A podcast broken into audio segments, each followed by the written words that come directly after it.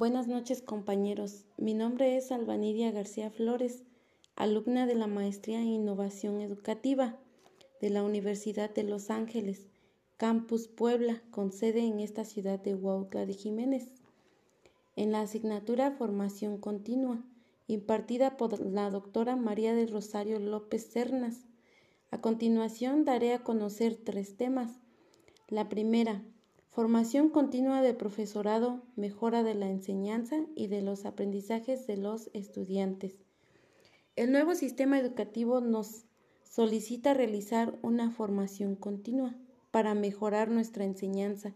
Concretamente, la formación continua no solo nos abre nuevas vías de formación, sino también a nuevas formas de intervención pedagógica, esta misma enfocada al desarrollo de la innovación, tanto en profesores y en los estudiantes, y de la misma institución.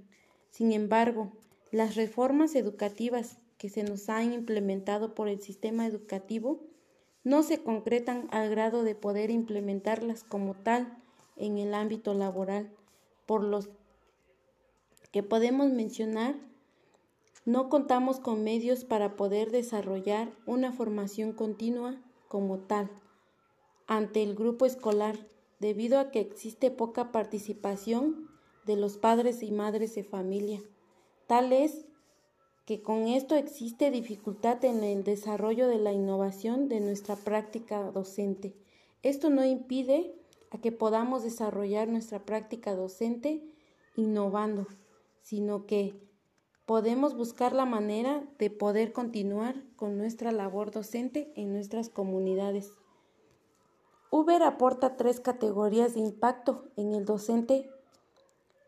1. El carácter colectivo o individual. 2. El cambio en las competencias y actitudes y satisfacción de los participantes. 3. La transferencia de lo aprendido. Meyers y Bevis nos subrayan que la calidad de la incidencia de la formación no se debería medir únicamente en términos de si se satisface las, las objetivas con los que se está diseñando, sino que también el grado en que influye en prácticas de una enseñanza efectiva basada en la investigación.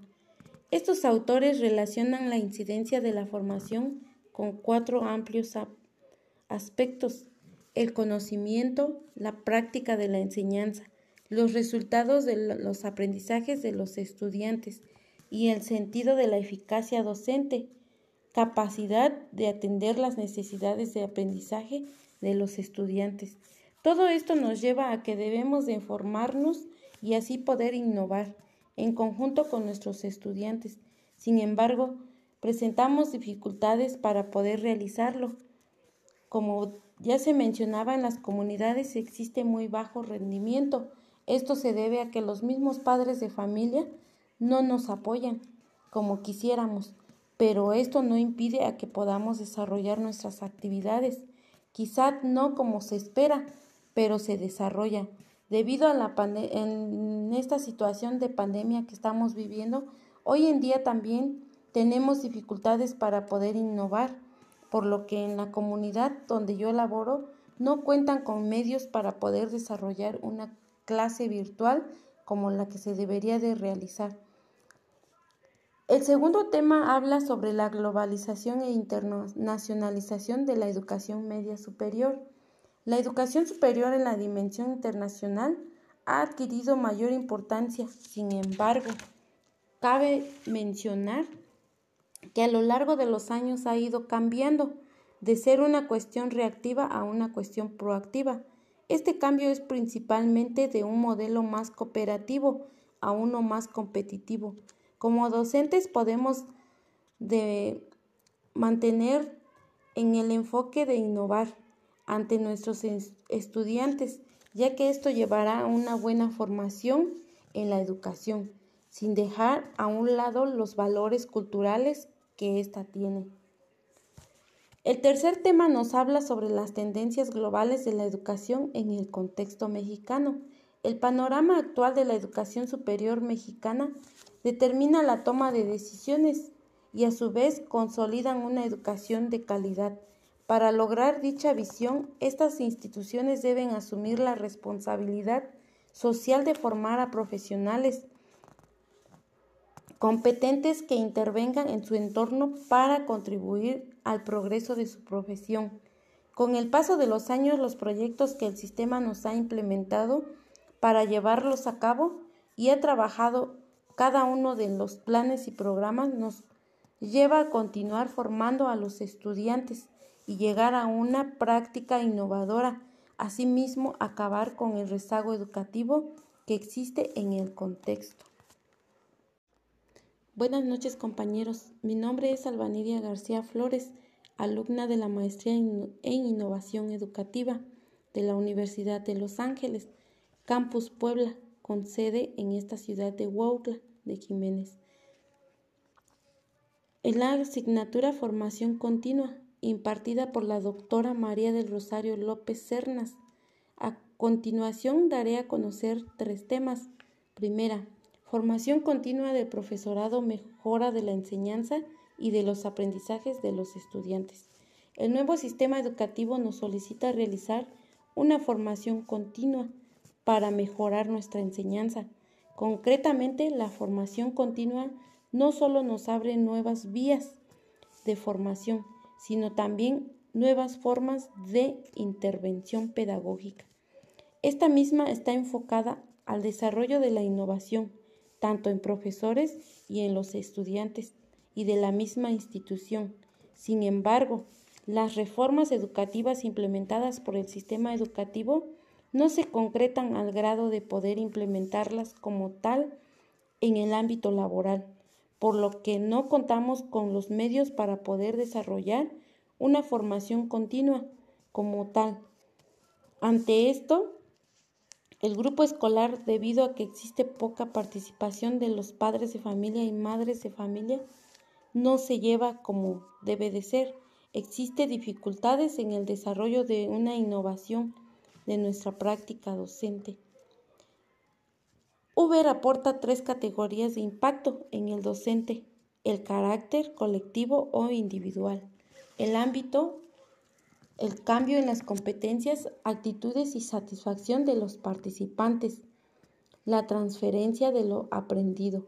Meyers y Beavis nos subrayan que la calidad de la incidencia de la formación no se debería medir únicamente en términos de si se satisface los objetivos con los que se diseñó, sino que también el grado en que influye en prácticas de una enseñanza efectiva basada en la investigación.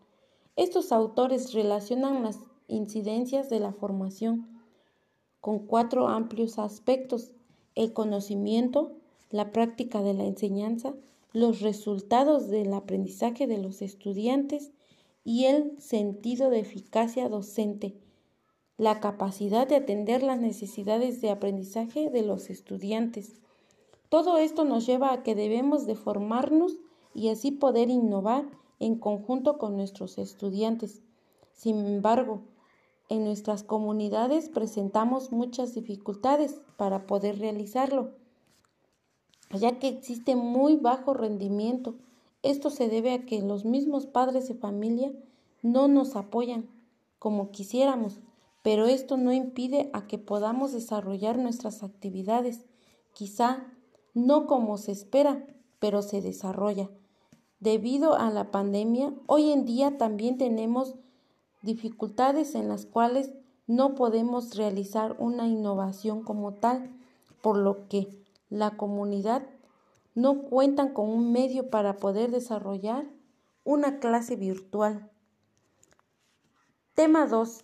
Globalización e internacionalización de la educación media superior. La educación superior en la dimensión internacional ha adquirido mayor importancia.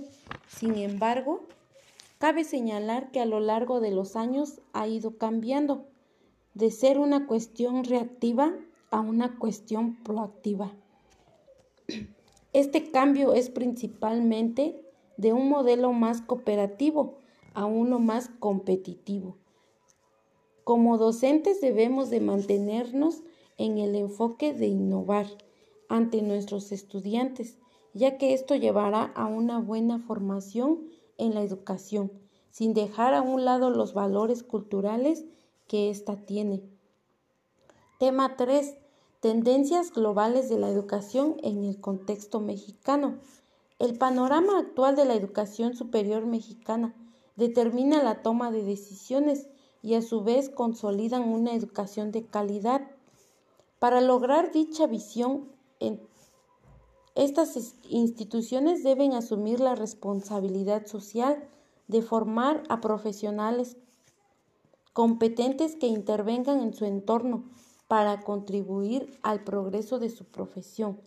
Con el paso de los años, los proyectos que el sistema nos ha implementado para llevarlo a cabo y trabajar cada uno de los planes y programas nos conlleva a continuar una formación innovadora ante nuestros estudiantes y así llegar a una práctica docente con la cual podemos acabar con el rezago educativo que existe en cada uno de los contextos.